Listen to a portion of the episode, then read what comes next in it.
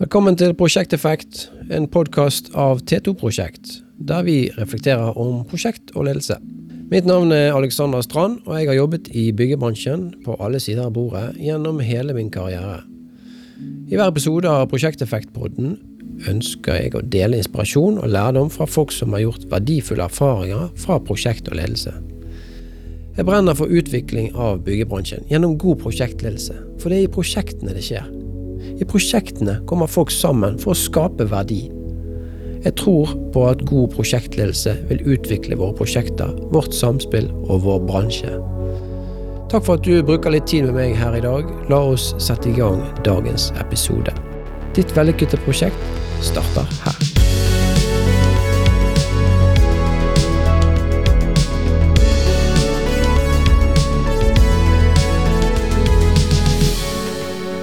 Vet du hvordan du skal være leder i disse koronatider? Min gjest i dag er Vigdis Austrheim. Hun er en veldig glad og positiv dame, som òg brenner for god ledelse. Hun jobber i sitt eget selskap med lederutvikling og kurs for ledere. Hun er en ettertraktet foredragsholder, og ble nylig nominert til prisen Årets taler for 2020. Dette henger sammen med at hun er en dyktig og inspirerende taler, men henger òg sammen med det høyaktuelle temaet hun snakker om i denne podkastepisoden nemlig avstandsledelse. Jeg er opptatt av kvalitet, og derfor er ikke jeg helt fornøyd med lyden på denne episoden, dessverre. Dette var første episode som jeg har spilt inn via Zoom, og det ble dessverre litt dårligere lyd enn ønsket. Spesielt gjelder dette i vekslingene mellom Vigdis og meg, men jeg håper dere kan bære over det med det. Jeg lærte mye nyttig av Vigdis, og jeg er sikker på at denne episoden vil gi deg verdifulle innspill om hvordan du skal lede på avstand i disse koronatider. Ja, velkommen til podkasten, Vigdis. Her uh, jakter vi på beste praksis uh, innenfor uh, prosjekt og ledelse. da. Og du har jo et veldig spennende tema i den sjangeren der, som vi har lyst til å snakke med deg om. Um, men sånn, helt først, kan ikke du si hvem du er og, og hva du driver med? Ja, takk for at jeg kom komme, først og fremst. Jeg, eh, nei, hvem er jeg? Det, når du stiller spørsmålet, tenker jeg det er veldig fort å begynne å snakke om hva du gjør. Men ja, jeg Hva sa du? Jeg liker å spørre hvem er du? Eh... Ja, det likte jeg. Det likte jeg var et veldig godt spørsmål. Men det ble jo sånn eksistensielt her på morgenen. jeg er i hvert fall en eh, engasjert person, kan du si. Halvveis i livet. Eh, ikke halvveis i livet, det er en stor forskjell. Så jeg tenker at jeg er enormt lang tid igjen. på å bidra på å gjøre en forskjell og leve et godt liv. Og bidra til det for meg og folket mitt. Så det tror jeg er det som gjør at jeg står opp om morgenen. Med en egen bucketliste som jeg har hatt gjennom livet. Så det, den jobber jeg etter. Så det er vel det er meg, tror jeg. Men uh, fortell litt mer om hva du gjør, da. Uh, ja. um, Jeg har et, eh, et brennende engasjement for god ledelse. Sånn at eh, det jeg driver med til daglig nå, etter å ha vært eh, leder i 17-18 år selv, jobbet i IT-bransjen i 30 år, så har jeg en hva skal vi si, Jeg ble spurt om å holde foredrag tilbake i 2006 første gangen om hvorfor jeg lykkes som leder og hvorfor jeg fikk til de resultatene jeg fikk til. Og så har jeg gjennom den gangen sett så stort behov for å bevisstgjøre ledere og bidra til at eh, medarbeidere får en knakende god leder på jobb. Leder som du bare gleder seg til å gå inn og jobbe for. Så det har vært eh, visjonen min eh, siden. Å bidra til å bevisstgjøre ledere. Og det er ofte små, små ting. Eller store ting, ettersom. Og det driver jeg med på til dag. Og nå helt, kan du si, sterkt etterspurt på avstandsledelse er hovedtematikken akkurat nå. Ja, veldig, veldig spennende, og det skal vi snakke mer om. Eh, jeg tenkte bare bore litt i det du sa der. for det, Du sa at du eh, ble inspirert av god ledelse. Jeg forsto at du var en god leder sjøl. Eh, men var det noen når du var leder eller mellomleder, var det noen som inspirerte deg? Og hva var det de gjorde? Som og det, det er et godt spørsmål, og det sier jeg faktisk til ledere jeg møter òg. Altså når jeg snakker med ferske unge ledere, så sier jeg eh, gå i liksom tilstand å være litt svamp. Fordi at eh, du, det er så mange bra rundt. Så jeg må jo si at jeg plukket noe fra mange og hadde og det, ja, det er faktisk en leder som jeg snakker om nå når jeg snakker om avstandsledelse. For han var min første leder, og han gjorde enkle ting. Han gikk, startet hver dag med å gå rundt i landskapet og se hvordan folk hadde det, si hei til de som var der, før han forsvant inn i sin travle hverdag. Og det gjør nesten ikke folk lenger. Så det er små ting som jeg samlet på fra han og en haug av gode ledere oppover. Jeg har vært heldig og hatt mange gode ledere så det må jeg vel si. Men det er ofte de som har vært nærmest meg, som jeg har latt meg inspirere av, kontra Steve Jobs og alle de store som mange har. Selv om jeg jo også selv har jobbet for eh, ja, spennende ledere og toppledere. Så, eh, som er internasjonale storheter, så må jeg jo si det er de nærme norske som nesten har inspirert meg mest. Mm. Så bra, da. Det er jo veldig viktig å få den inspirasjonen. Og, og jeg tenker at eh, kanskje denne podkastepisoden kan være inspirerende for, eh, for, de som er der ute og eh, driver ledergjerningen og eh, trenger litt påfyll. Så det er jo litt av grunnen til at jeg ønsker å, å drive med dette her og, og lage disse podkastene. Um, ja, vi, vi, er jo spisset mot byggebransjen, og du kjenner kanskje ikke byggebransjen så godt, men vet du noe om hva vi driver med i, i bygg og ja, noe gjør jeg vel. Jeg er heldig underveis så holder vi ganske mye lederutvikling for eh, Tekna som en organisasjon. Og de har jo mange medlemmer som jobber inn i byggebransjen. Så, så der er det ulike selskap. Og akkurat nå så opplever jeg vel en del eh, ledere som eh, Jeg har litt sånn ledersparing fra og til, som opplever at det er krevende tider i byggebransjen nå. Det har oppdragsmengde har blitt redusert. Eh, de begynner å se at det stagneres noen steder. Andre vokser som bare det, fordi at det offentlige har skutt inn penger. Og siste problematikken jeg fikk fra en leder jeg snakket med forrige uke, relatert til byggebransjen, var jo akkurat det at de brukte masse polakker. Og nå satt de i karantene. Ja. så, her, eh, så det, det er jo ulike utfordringer selvfølgelig i poengbransjen, men mye likt mange andre, vil jeg si. det uten at jeg har noe dypt, eh, dypt kjennskap til bransjen, så er vel det det jeg opplever akkurat nå. Ja. Akkurat det du nevner der med, med håndverkere som kommer fra utlandet, som skal inn til landet, det er jo en stor utfordring. Spesielt mm. rammet inn på, på disse tiltakene. Mm. Og vi, vi, vi er jo, altså bygging er jo en veldig fysisk bransje. Du må nesten gjøre noen ting eh, fysisk på en byggeplass. Eh, ja gjøres digitalt. Så, eh, men det kan jo hende at det kommer en gang, at vi kan uh, ha noen roboter som vi gjør her.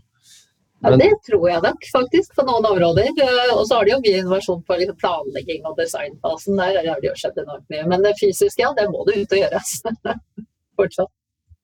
Okay, men uh, i, i, disse koronatider, da, som det heter, hva uh, ser du av utfordringer for de som er ledere og mellomledere? Det gjelder jo sikkert uh, ganske likt i alle bransjer. Mm. Jeg tror det har vært sånn bølger, dette her. Fra i mars, hvor det mange nesten gikk i litt i denne krisemodusen. Hvor det var Eh, kriseledelse, hvor all fokus ble satt på å informere, lage retningslinjer, eh, følge retningslinjer og alt det, eh, til å klare å tilpasse seg den kaotiske hverdagen. Folk satt på hjemmekontor, det var barn og alt det her overalt. Og da var det bare snakk om å overleve. Og så tror jeg denne bølgen som har vært, og folk også begynte å skjønne at det gikk jo greit å jobbe på et hjemmekontor.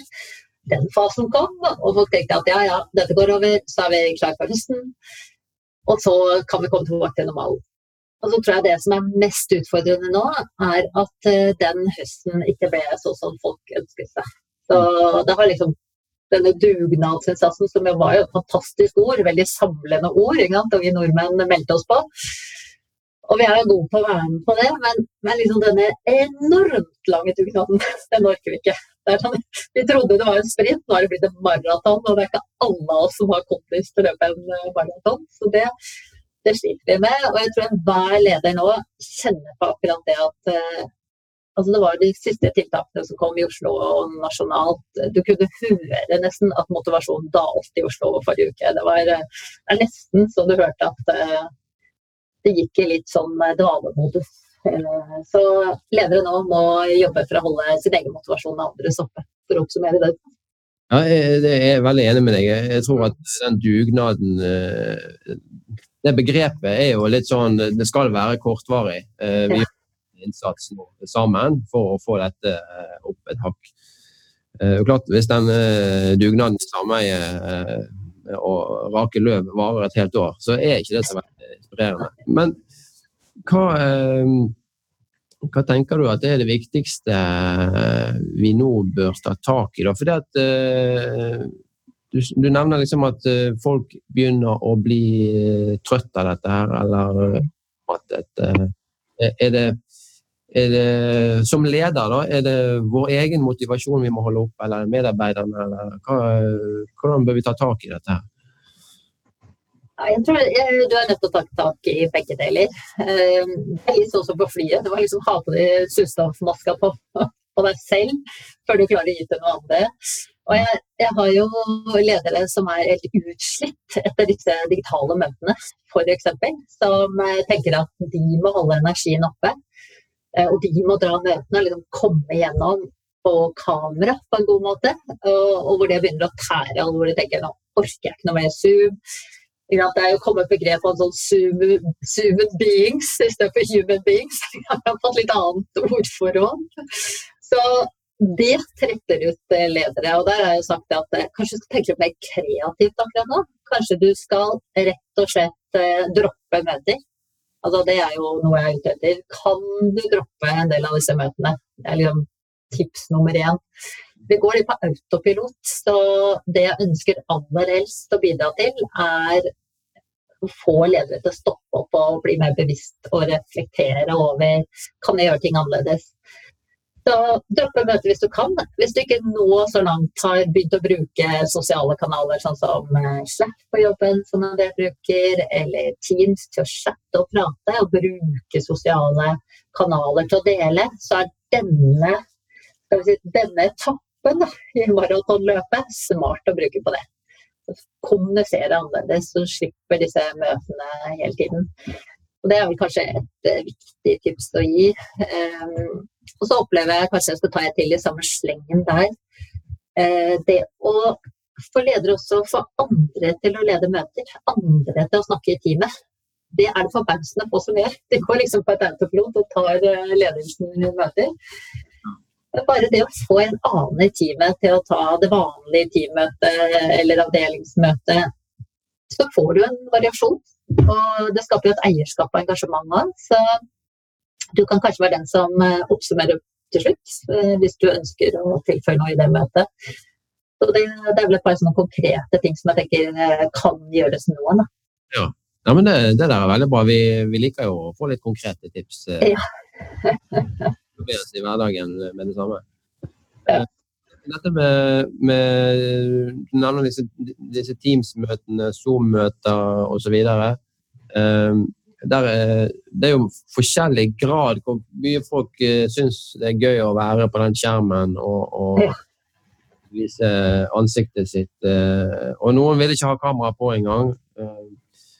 Og, og da, da, ser du Du får jo du får ikke noe kontakt da, føler jeg. Nei. Har du noe, er det sånn at alle bør være på det kameraet, eller kan ja. og, og at de ikke vil det?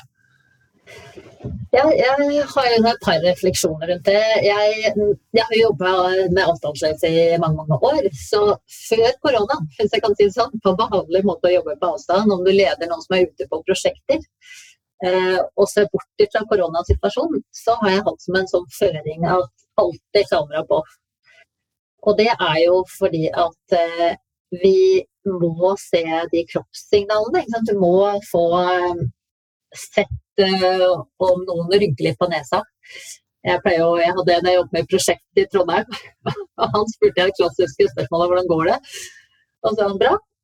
Uh, han tenkte ok, vi har ikke på kamera, skru på kamera. Og så spurte jeg igjen da, hvordan går det Og så sa han bra.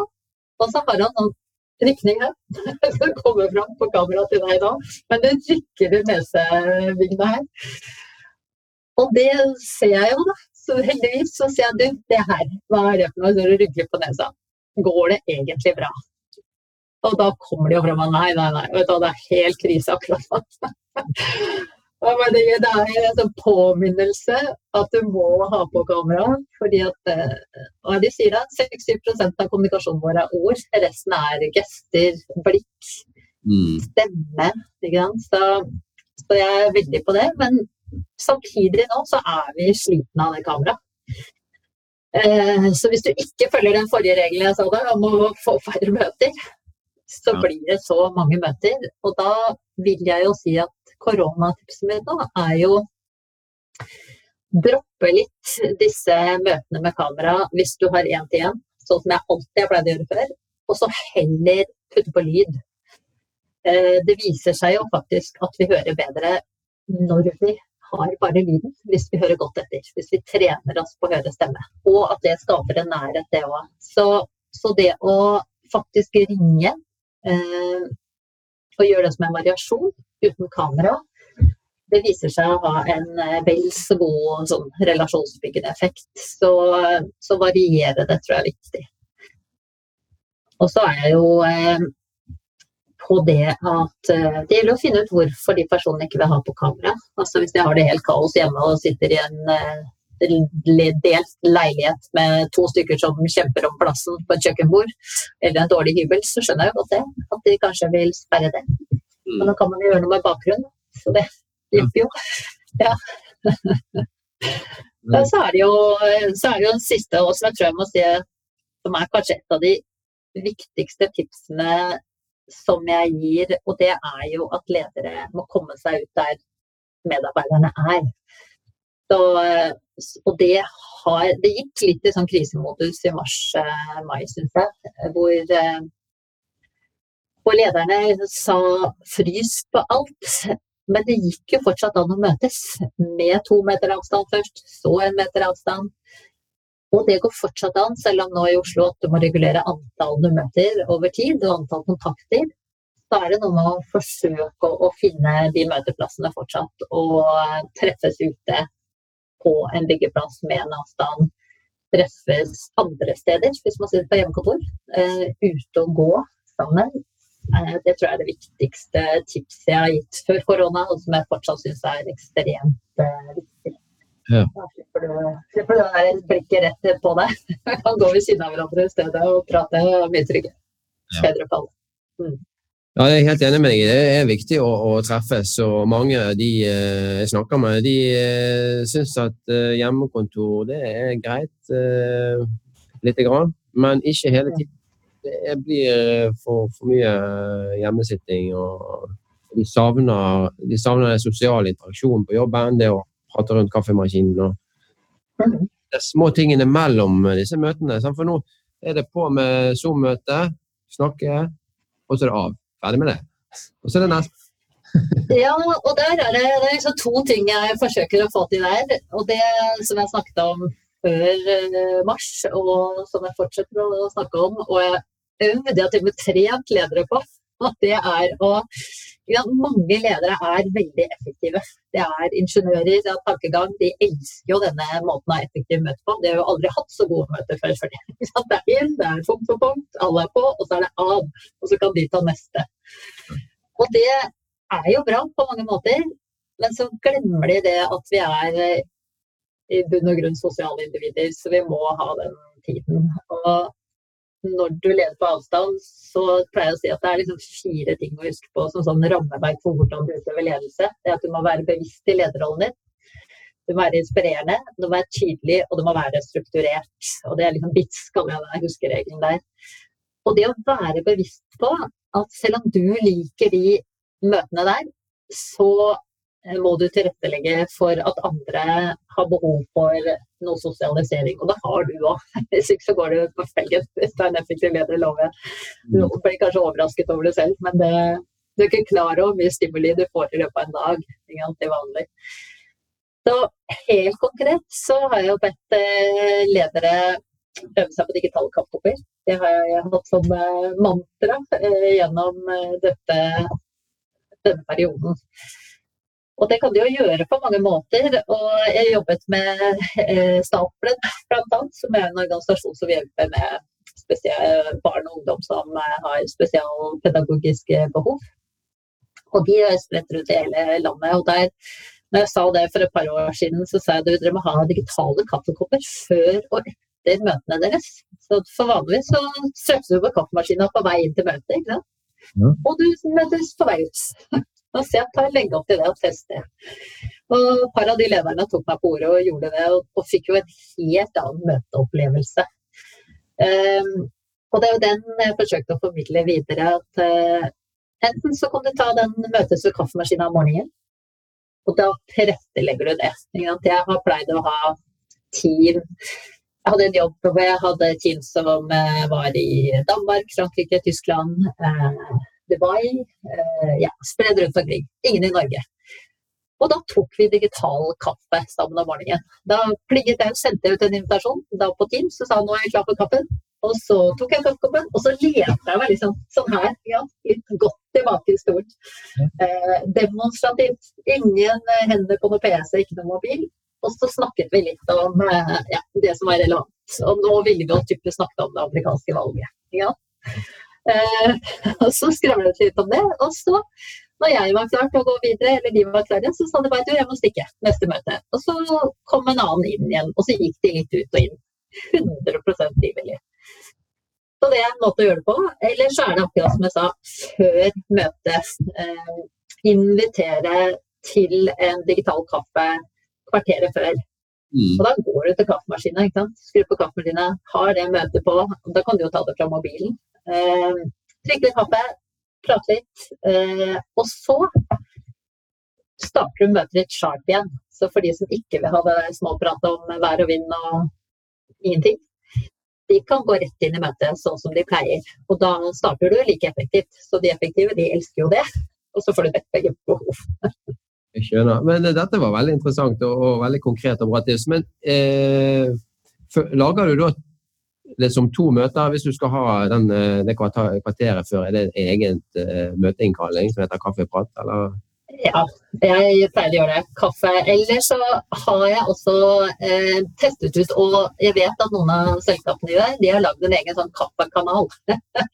eget, eh, eget eh, eh, I hvert fall på Teams, da nå er jeg søren meg ikke helt sikker på Zoom, men du kan ha en egen gruppe åpen med kamera på, sånn at eh, hvis du ikke er, ønsker kaffen, så behøver du ikke å melde deg inn i det det møtefora. Men de som vil, de bare klikker på kameraet sitt, og så er de på.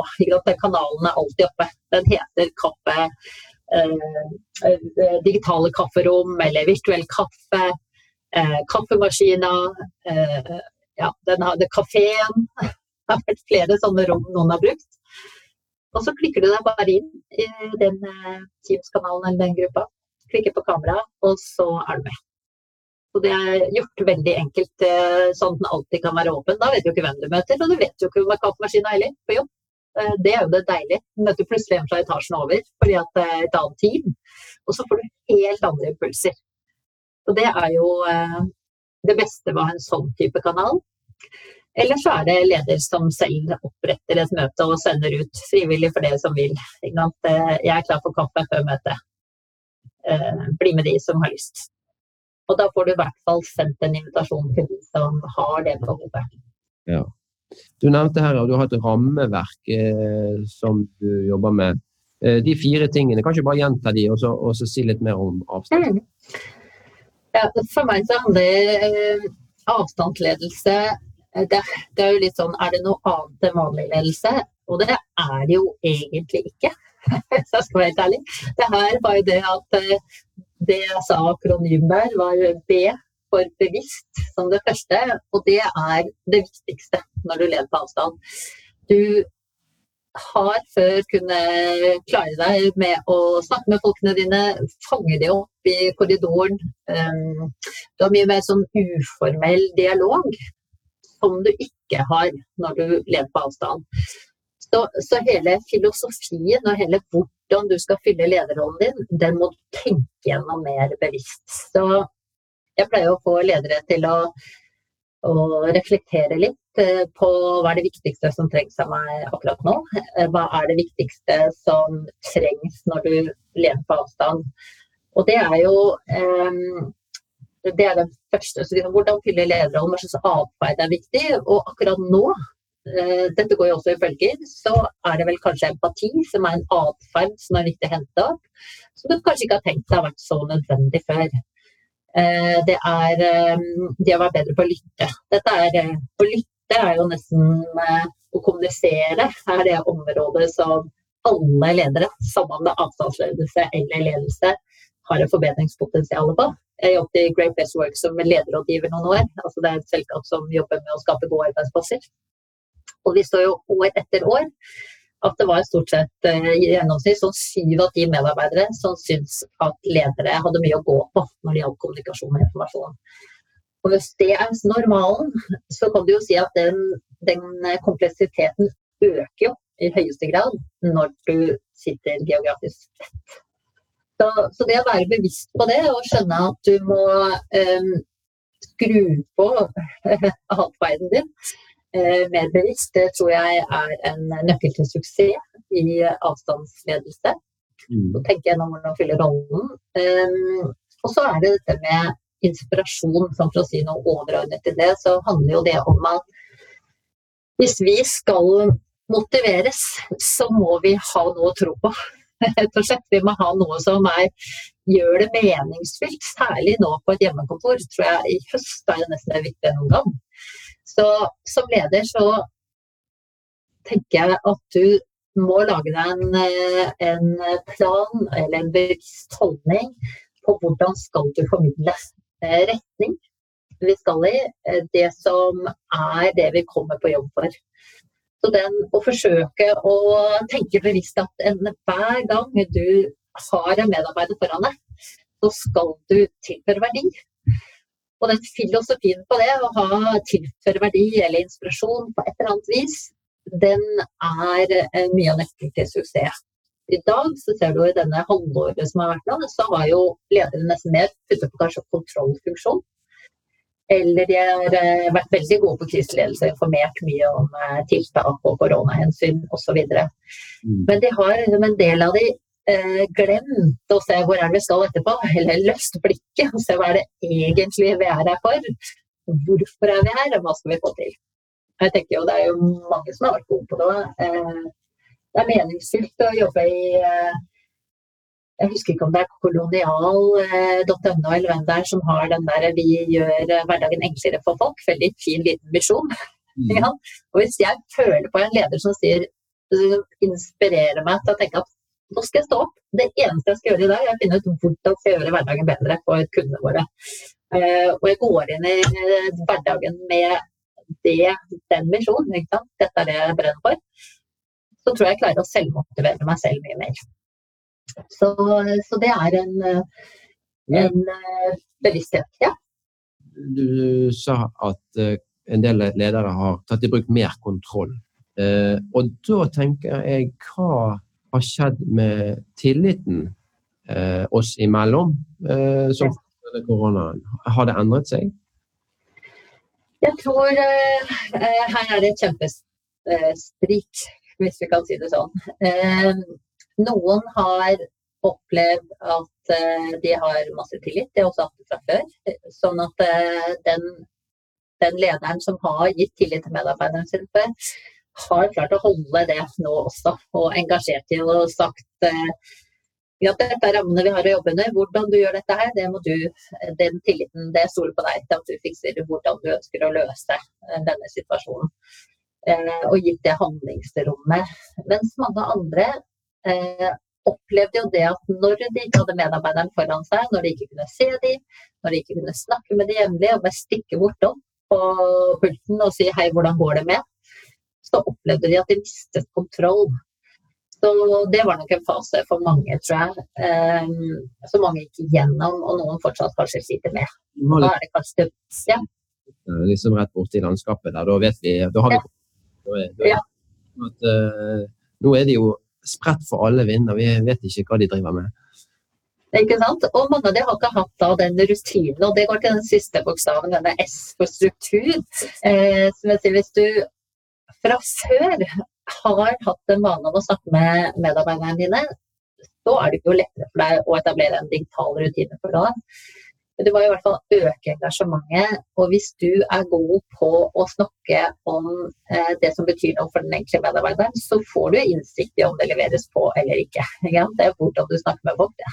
Så ser du og hører og, og om du får de resultatene du skal ha. Så det, det, er jo noe med å etablere og være tydelig, så det er den P-en, på å etablere noen kjøreregler og samfunnsregler som gjør at du får ro, og de får ro. Så finne noe noen rammer, vil jeg si, og det har jo mange snakket om. Hva er det jeg trenger for at jeg føler meg trygg eh, som leder? Det er jo fint å si det, være åpen og ærlig på det. Mm. Eh, jeg trenger dette fra deg, jeg trenger dette fra deg. Og så utover det, tutt og kjør. Eh, jeg har tillit til at eh, du leverer og finner formen på det. Og når du jobber, som jeg pleier å si, spiller jo egentlig ingen rolle hvis resultatene kommer. Jeg skulle ønske flere ledere hadde den holdningen at hvor du sitter og hvordan du jobber. Altså, hvis vi er enige om hva sluttresultatet skal være, så er det det vi er opptatt av. Ja, så det er egentlig en oppfordring der, da, til å vise litt mer tillit? Og, og... Ja. Mm. Til det motsatte er bevist. Ikke sant? Bare ha det utgangspunktet. Ha tillit. At de fleste nordmenn er ekstremt gode på å levere på det som forventes. Vi ønsker jo det. Ok, Veldig bra det der eh, rammeverket ditt. BITS. Eh, Inspirerende, tydelig og struktur. Eh, den, den, siste der på struktur, eh, hva er det der? Altså, eh, vil du utdype det litt? Ja, ja, ja, absolutt. Eh, jeg tenker jo mye av dette er jo sånn generelt, hvis du har folk spredt rundt og du sitter på et sted og de sitter på et annet sted, så er det noe med å etablere en god struktur for å møtes jevnlig, snakke jevnlig. Mm. Og det opplever jeg vel Jeg har fortsatt mange bedrifter som har liksom en, en medarbeidersamtale en gang i året. Kanskje de har eh, omdefinert det til en utviklingssamtale nå, da har kanskje to. Mens jeg er jo fan av det at du må ha hyppigere én-til-én-samtaler i tillegg til de møtene for, for en medarbeidersamtale og en sånn utviklingssamtale, det er litt mer sånn strategiske rammeverk. Mm. Eh, og når du er på arbeidsplassen og møtes, så snakkes det hele tiden. Og da pleier jo medarbeiderledere å si at ja, men snakker med folkene mine hele tiden. Men ofte så gjør de det, men med det knippet mennesker som er akkurat rundt seg.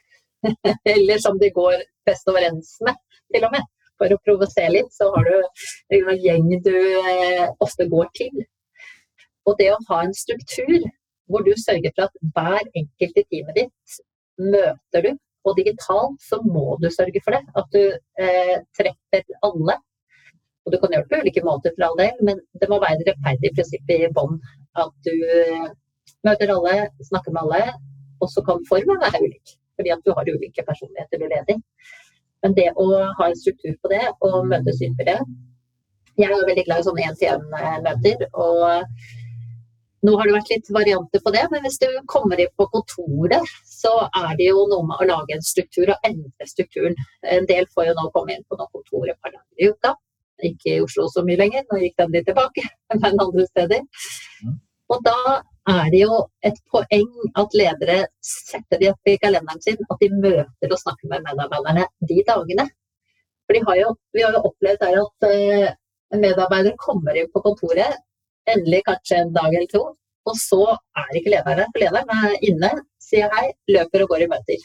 Ja. Og det er jo helt krise. Da blir det dobbelt negativt når det kommer inn. På kontoret ingen der. ingen der.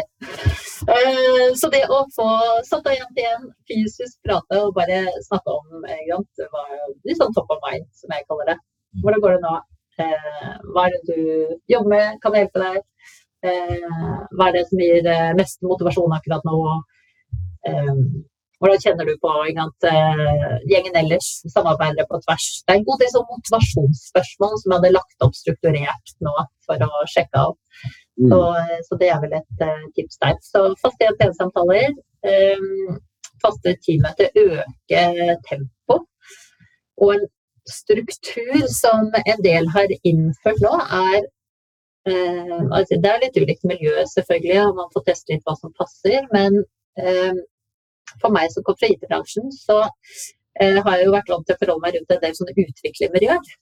Ja. Og de har en metodikk jeg liker godt, som jeg har tipset flere om. Eh, som eh, er et sånn standup-møte jeg pleide å gjøre det når jeg har vært leder i andre miljøer òg. Vi hadde sånn, det høres jo morsomt ut, da. Det Men det er rett og slett et eh, stående møte. Og jeg har prøvd det tidligere selv òg. For hvis du står, så er du mer effektiv. Ikke sant? Du får gode, kjappe møter. Og det er dette her òg. Eh, og det å ha kanskje en struktur nå for å få teamet samla på et morgenmøte Eh, noen ganger i uka. Det er det flere som har gjort. Eh, endre form på det litt nå til kanskje at det er en, eh, en kort deling. Inspirasjon på tvers, hva er det vi driver er opptatt av. 15 minutter er det IT-bransjen ofte, minutt per person. Vi skal liksom gå gjennom og dele litt. Noen liker jo ikke den effektiviteten, andre elsker det. Så her må man teste ut hva som passer. Men det å ha en struktur, da, den er det avgjørende. Sjekke inn og sjekke ut strukturen. Av det. Veldig bra. Men du, eh, I forhold til det som du har snakket om nå, eh, jeg er veldig spent på eh, det å lede én til én, har du snakket en del om. Og det er kanskje enklere enn å lede et helt team. Og det lurer jeg på, hvordan, hvordan skal vi bygge team nå i disse dager? Og når vi får inn en ny medarbeider, hvordan får vi ombordstigning nå når alle sitter rundt omkring? Ja, det, det, er sånn eh, Jeg tror det starter med at du må tenke digitalt. Altså det, det er jo en fordel nå i denne perioden at uh, med korona at alle har blitt så ekstremt mye mer digitale. Så alle prosesser uh, må, kan du nå liksom få en boost på og raskt digitalisere. Så det er vel det første, å digitalisere alt du kan. Tenke digitalt på den måten. Og så ikke tenke at det nødvendigvis er negativt, vil jeg si. Eh, grunnen til at jeg sier det, er at jeg har jo jobbet med jobber hvor det har ikke vært noe valg. Altså, det har vært utgangspunktet. Og det fungerer utrolig bra. Så hvis du tenker at vet du hva, dette er en mulighet, eh, det er ikke et problem, så åpner det rett og slett eh, et, ja, du, du, klarer å få litt mer blodtilførsel til den delen av hjernen som gjør at du får litt mer kreative tanker rundt hvordan du kan løse det. Ikke, steng igjen den døra. Det er god forskning rundt dette rundt growth mindset og fixed mindset, som er sånne eh, begreper som brukes mye ute nå. Jeg tror det handler om rett og slett å se etter mulighetene. Og for å gjøre det om til noe konkret og praktisk, så handler det jo om hvis du ikke før har hatt en god sånn 30-60-90 dagers plan nå, sånn onboarding, tremånedersperspektiv, eh, så må det lages. Det er jo det første. Du må ha en struktur, en god struktur, og følge det opp. Gjøre det enkelt og sørge for at alle elementer du hadde før for å fase inn igjen, skal være digitale. Eh, og der tror jeg det å eh, hvis du har flere som eh, kommer inn, så er det et godt triks i boka å koble de sammen. For ofte så oppleves det som en terskel nå. Det er ny, jeg skal komme inn i et team, jeg kjenner ingen. Mm. Og så har du medarbeidere på andre siden som du opplever veldig travle. Så, ja. så terskelen blir enda høyere for å ta kontakt. Men som leder så må du jo ha tilrettelagt hele den første uka. Du må sette av eh, mye tid til å, å, følge den nye medarbeideren digitalt. Det er det første. Sette av tid og introdusere. Ha sånne her møter. Vise ansikter. Sitte inne. Introdusere, forklare i etterkant, ta spørsmål. Som eh, planlegge på vei inn i møter, kunne være tilgjengelig for briefing på vei ut. Så en, en sette av tiden til det digitalt. Så er det også et veldig veldig godt triks fordi vi er så travle, å koble flere nye sammen. Så Hvis du vet at det er flere inne i bedriften som starter på samme tid, så er det å koble de inn som eh, type makkere. For du, du får en mentor ofte som hjelper deg, for all del. Men det er noe med at dette digitale gjør at terskelen blir høyere ofte for å forstyrre og ta kontakt. Mm. Så, så, det er jo kanskje et sånt uh, godt erfaringstriks nå, å få uh, koble sammen flere nye. Og så er det uh, tilbake til strukturen igjen det å ha en daglig sjekk-in, flere sjekk-in sånn igjennom og etter den første uka, når personen du har håndholdt nesten en person gjennom organisasjonen, så er det å ha igjen struktur for å sjekke av at den personen kommer seg videre. Og ikke minst få lov til å henge inn i andres møter. Um, sånn at du skaper arenaer for den personen til å lære det som du ikke bare kan fange opp i landskapet. Sitter du i landskapet som en ny, så, så er det sånn Hei, ja, du blir ikke med her, du. Dette er sikkert nyttig for deg. Den tankegangen må du kjøre over digitalt. Når du, når du, ikke kan treffes fysisk, da, så er det jo gjerne litt vanskeligere å bli kjent med andre. sant? Mm. mm. Vi kan jo selvfølgelig ta denne digitale kaffen som du snakket om, men eh, er det nok for å bli kjent med teamet og den nye medarbeideren? Nei, nei, nei ikke i det hele tatt. Altså, det er jo ett av det. Eh, det andre er jo er det mulig å møtes. Og det er det jo mange steder rundt hvor det ikke er så strengt som det er nå. Så det å avtale å møtes Hvis du skal unngå bykjernen eller komme inn til byen, det å møtes utenfor byen, eh, sette seg eller gå en tur ute, prate for å bli kjent, eh, kunne snakke og stille noen spørsmål helt uh, uformelt. Jeg må jo ærlig innrømme at jeg syns det er veldig synd at mange ledere og virksomheter skrur av alle disse felles arenaene. Disse sosiale arenaene. Jeg tenker det er feil. Så det er også å sørge for at du har noen sosiale aktiviteter sammen. Man var gode på overparten. Da var det quiz, og det var uh, lønningspils, uh, digitale fredagspils, det var vinsmaking. Det var mye sånn. Det må på igjen. Ja, det må på igjen. det må du ha digitalt, for da blir du kjent med folk sitt annerledes og sjekka interesser. Og, og, så må du ha noen fysiske møteplasser.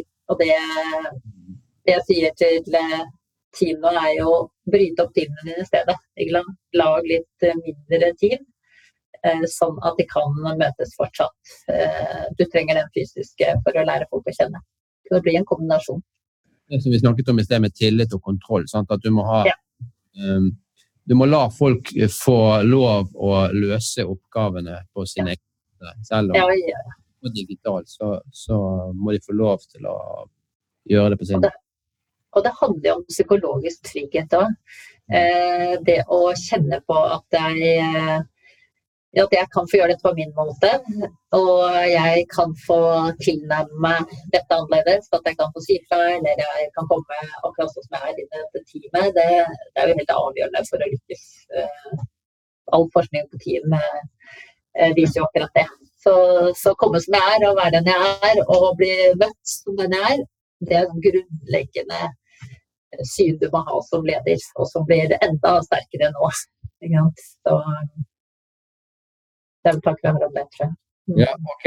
Da øh, vet vi litt hva vi skal gjøre med, med teamet. Men øh, hva, hva, kan vi gjøre med oss sjøl? For det, det, er jo veldig viktig å, lede oss sjøl i disse dager. Altså, ja. Hvis er på hjemmekontor, og det er jo mange andre ting vi kan finne på. Uh, altså, det å ha den strukturen som du er inne på, og selvdisiplin. ta tak i, i ting. og Greier vi opp sengen, f.eks.? Altså, eh, hvordan skal vi lede oss sjøl i disse dager? Jeg tror det første er å finne ut hva er det som gjør at du kobler på om morgenen. Så, opplever du at det du driver med gir noe verdi og mening? Hvis du opplever at uh, nei, du blir ikke verdsatt eller du har ikke oppgaver som gir noe verdi, da er det der du må begynne selv. Altså, det er ditt ansvar å gjøre jobben din meningsfylt for deg selv. Så du må lete etter det som gjør at du uh, får noe å jobbe for. Det tror jeg er det viktigste av alt. Mm. Altså den, eh, og den motivasjonen, å jobbe med den, eh, tror jeg er det aller, aller viktigste. Så hvorfor er jeg, hva er det jeg skal bidra til, og hva er eh, viktig for meg. Så det å klare å sette noen ord på det, er kult. Da er det lettere å komme opp. og så er det jo denne som eh, klassisk som mange snakker om, det å gå på jobb. Altså i dag tidlig når det var lettere kaos her, så, så ble det jo litt annen dag. Men de andre dagene hvis jeg har sittet hjemme, så går jeg på jobb allikevel. Fordi at jeg har pleid alltid å gå og ta toget, og det for meg er det en syv minutters gåtur. Så da går jeg frisk luft, syv minutter. Uh, og så har jeg satt meg på toget, og da er jeg 20-25 minutter på toget. For jeg har brukt å gå inn på jobben mentalt. Uh, kanskje jeg har lest noen mailer, eller så er det den tiden jeg gir meg selv på sosiale medier for å være synlig der. Ja. Uh, og så er jeg ferdig med det når jeg kommer på jobb og kan begynne å jobbe. Så jeg har liksom en morgenrituale. Og nå er jo det helt annerledes for folk.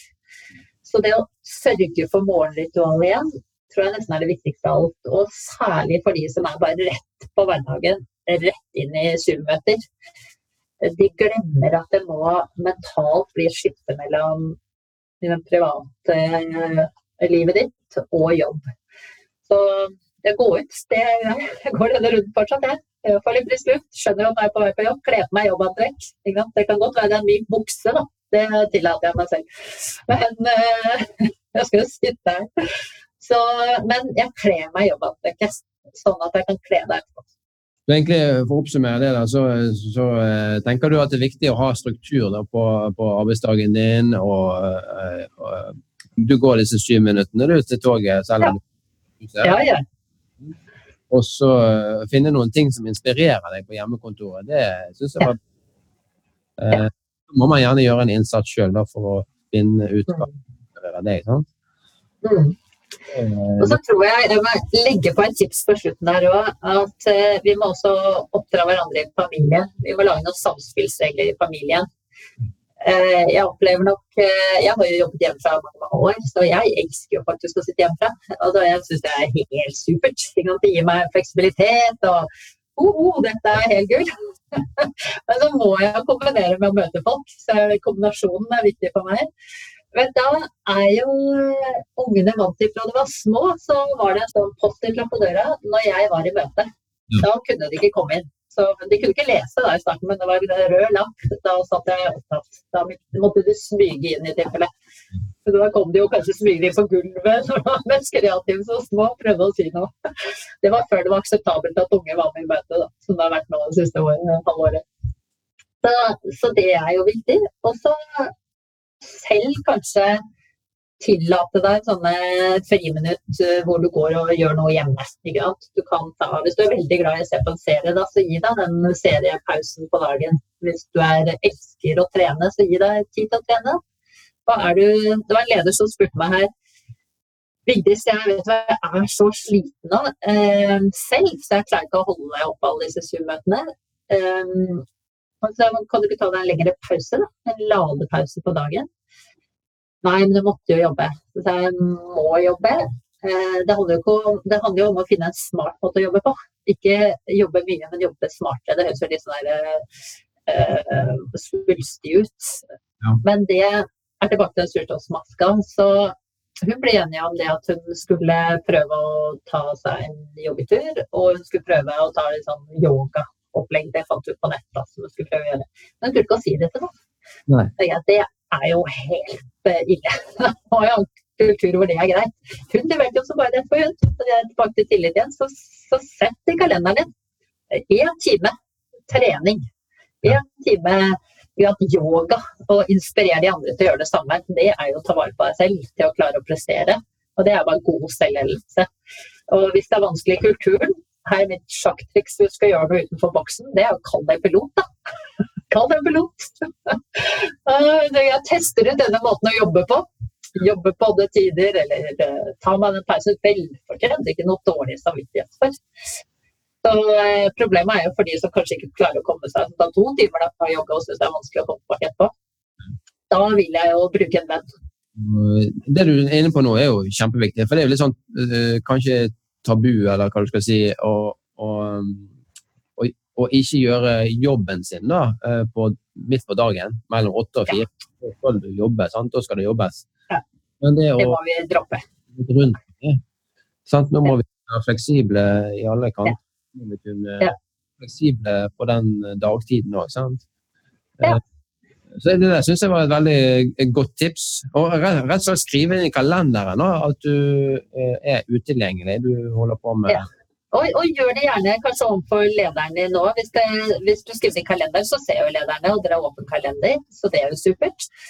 Um, og så er det jo noe tilbake til det jeg sa med å ha litt tydelige rammer. Så snakk med lederen din, snakk med teamet, og finne ut hvordan dere alle klarer å holde energien og motivasjonen oppe.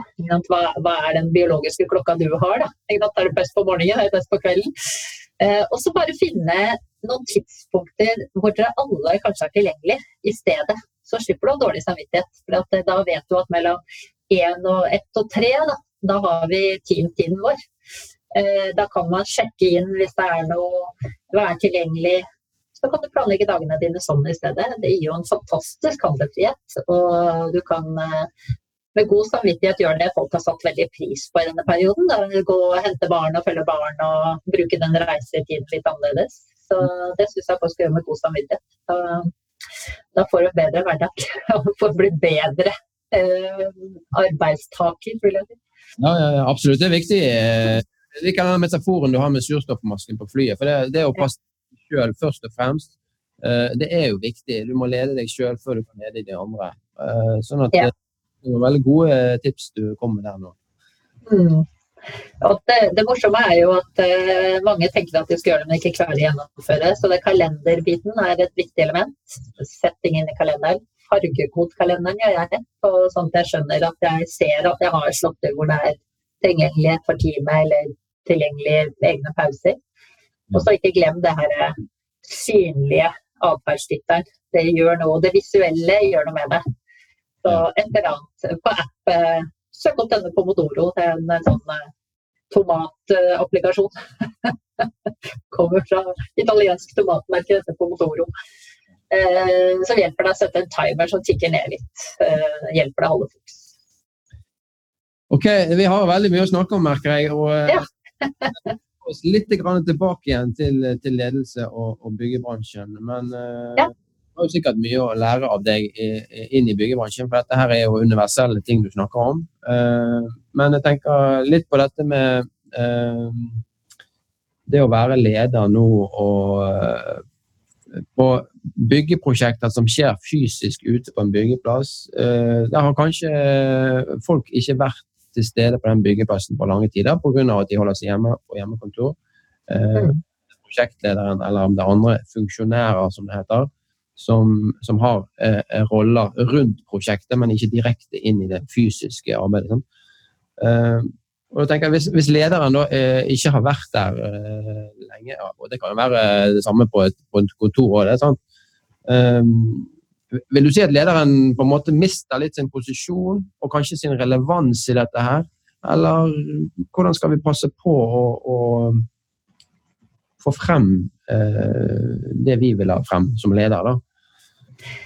Ja, jeg tror nok eh, hvis du eh, ikke lager deg en plan for å komme med noe verdiøkende tilførsel i denne perioden, eh, og lener deg bakpå, som en leder jeg har snakket med, han sa at vet du hva, jeg når det, det der uh, igjen forlengde koronaen kom. Jeg bare lusa ikke helt i det. Jeg bare lener meg tilbake. Jeg har ikke orket å snakke med teamet engang.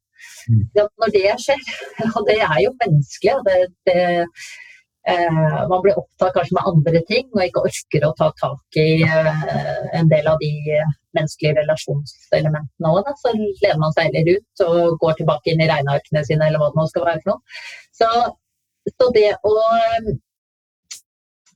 tenker jeg bare én kjenne litt og akseptere på at uh, sånn kan det være. Og så forsøke å gjøre seg selv relevant igjen og, og bidra med å uh, ta hyppigere kontakt igjen med de i teamet. Og det, jeg tror nok det at også på andre siden så Det var en god kronikk her som vel var i, var i Aftenposten i helgen, hvor um, det var en som spilte inn at hvis du eh, hvis du tenker at lederen din ikke blir så relevant lenger, du klarer deg godt uten, da er det et varskosignal at kanskje ikke du heller blir så relevant for lederen.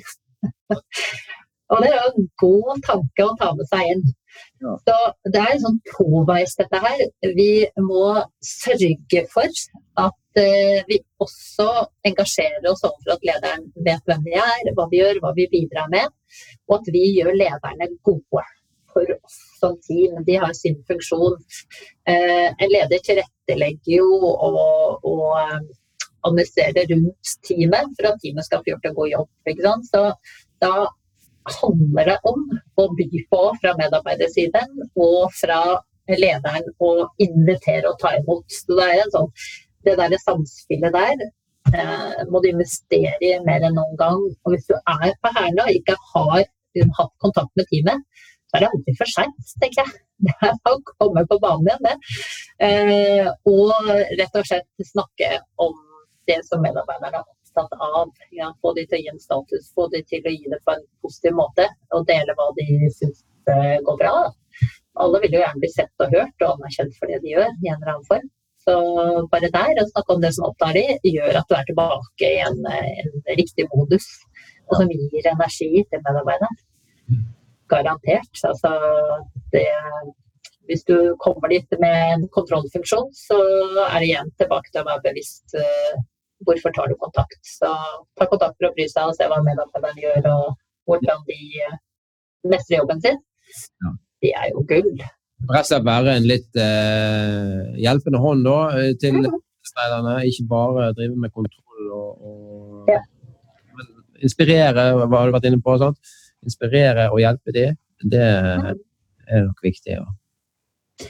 Ja, så er det jo noe med å ha forståelse også selvfølgelig for situasjonen. Mange har stort arbeidspress. Mm. Så det er jo noe med å forsøke å se hvordan man kan bidra til å håndtere det, eller eh, tilføre andre ressurser, tenke annerledes eller nytt om eh, kanskje arbeidsmengde og arbeidsoppgaver. Da. Det er jo en verdiøkende diskusjon å ta uansett. Eh, vi har en sånn tagline i, i podkasten her som, som, heter 'Jakten på beste praksis'. Og, og ja.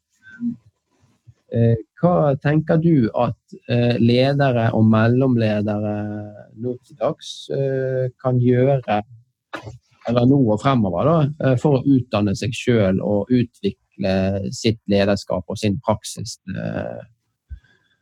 til det bedre? Uh, jeg har, jeg, mitt tips er kanskje å gjøre uh, det jeg nevnte så vidt. Jeg kan gjenta det og forsterke det. Putte inn i kalenderen eh, Jeg har det hver fredag, en time. Hvor jeg har en sånn evalueringstime, kaller jeg det. ja. Ja, det er et uh, gulltips. Uh, da har du én sånn uh, litt retrospekt, dvs. Si, se litt på det som har skjedd i det siste. Og stille spørsmål. Ok, så hvis jeg ser tilbake, hva har jeg lært av den perioden nå? Uh, og hva kan jeg ta på meg som er annerledes? Så det er litt sånn i å se i hverdagen din. Det er det ene. Og så forstå å ha en strukturert plan. I den timen der, der skal du fylle på et eller annet ny kunnskap. Så i hvert fall 30 minutter av det eh, skal være en ny kunnskapstilførsel. Og da tenker ikke jeg HMS som er pålagt kurs du må ta på arbeidsplassen. Eh, men jeg tenker noe som gjør at du løfter blikket, eller får noe inspirasjonspåfyll, eller blir utfordret på noe. Eh, sånn som det tipset jeg sa, ta og lytte.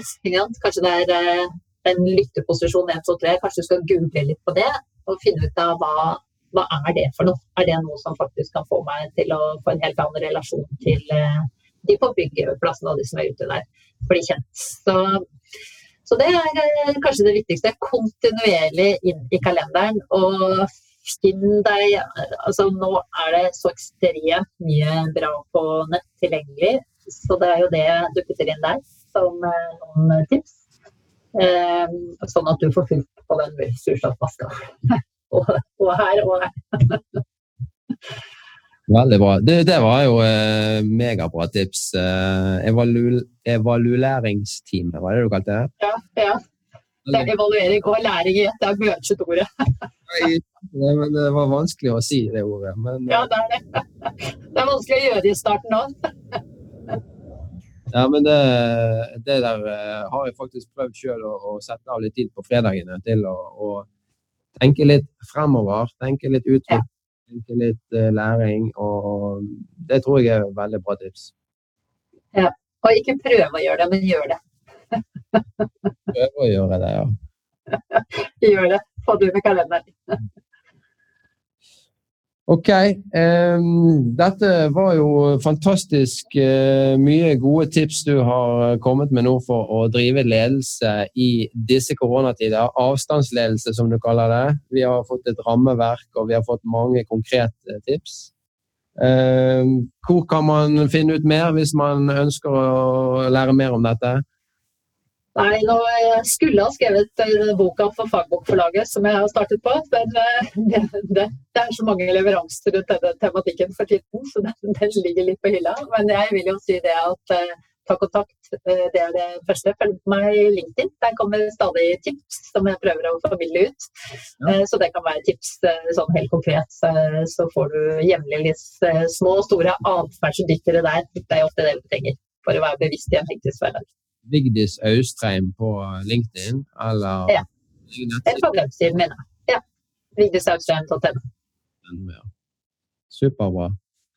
Nei, men, eh, sier jeg tusen takk for uh, praten, Vigdis. Dette syns jeg var veldig gøy og veldig interessant. Så uh, ønsker jeg deg òg lykke til videre med alt det du driver med. Og jeg regner med du har uh, nok av oppdrag fremover. i disse det er eh, smekkfull kalender å snakke om akkurat den tematikken. Og det å komme ut og så eh, forsøke å, å få eh, noen til faktisk gjøre det. Da.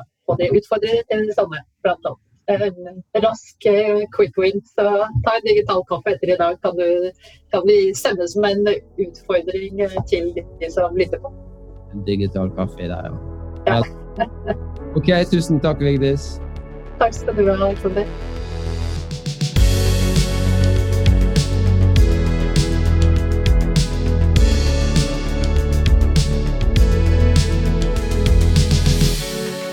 Som sagt før episoden beklager jeg den dårlige lydkvaliteten vi fikk på dette opptaket. Uansett syns jeg det var veldig fint å snakke med Vigdis om avstandsledelse. Hun kom med mange konkrete og gode tips for hvordan vi kan gjøre dette i dagens koronasituasjon. Det er fint å høre at det finnes muligheter og ikke bare begrensninger for oss som skal lede andre på de mange hjemmekontorene. Jeg satte stor pris på denne samtalen. Hvis du òg likte dette og ønsker å dele erfaringer og inspirasjon med andre, pass på å dele linken til Prosjekteffekt med dine venner og kollegaer. Spre refleksjonene om prosjekt og ledelse, sånn at vi alle kan være med å utvikle våre prosjekter, vårt samspill og vår bransje.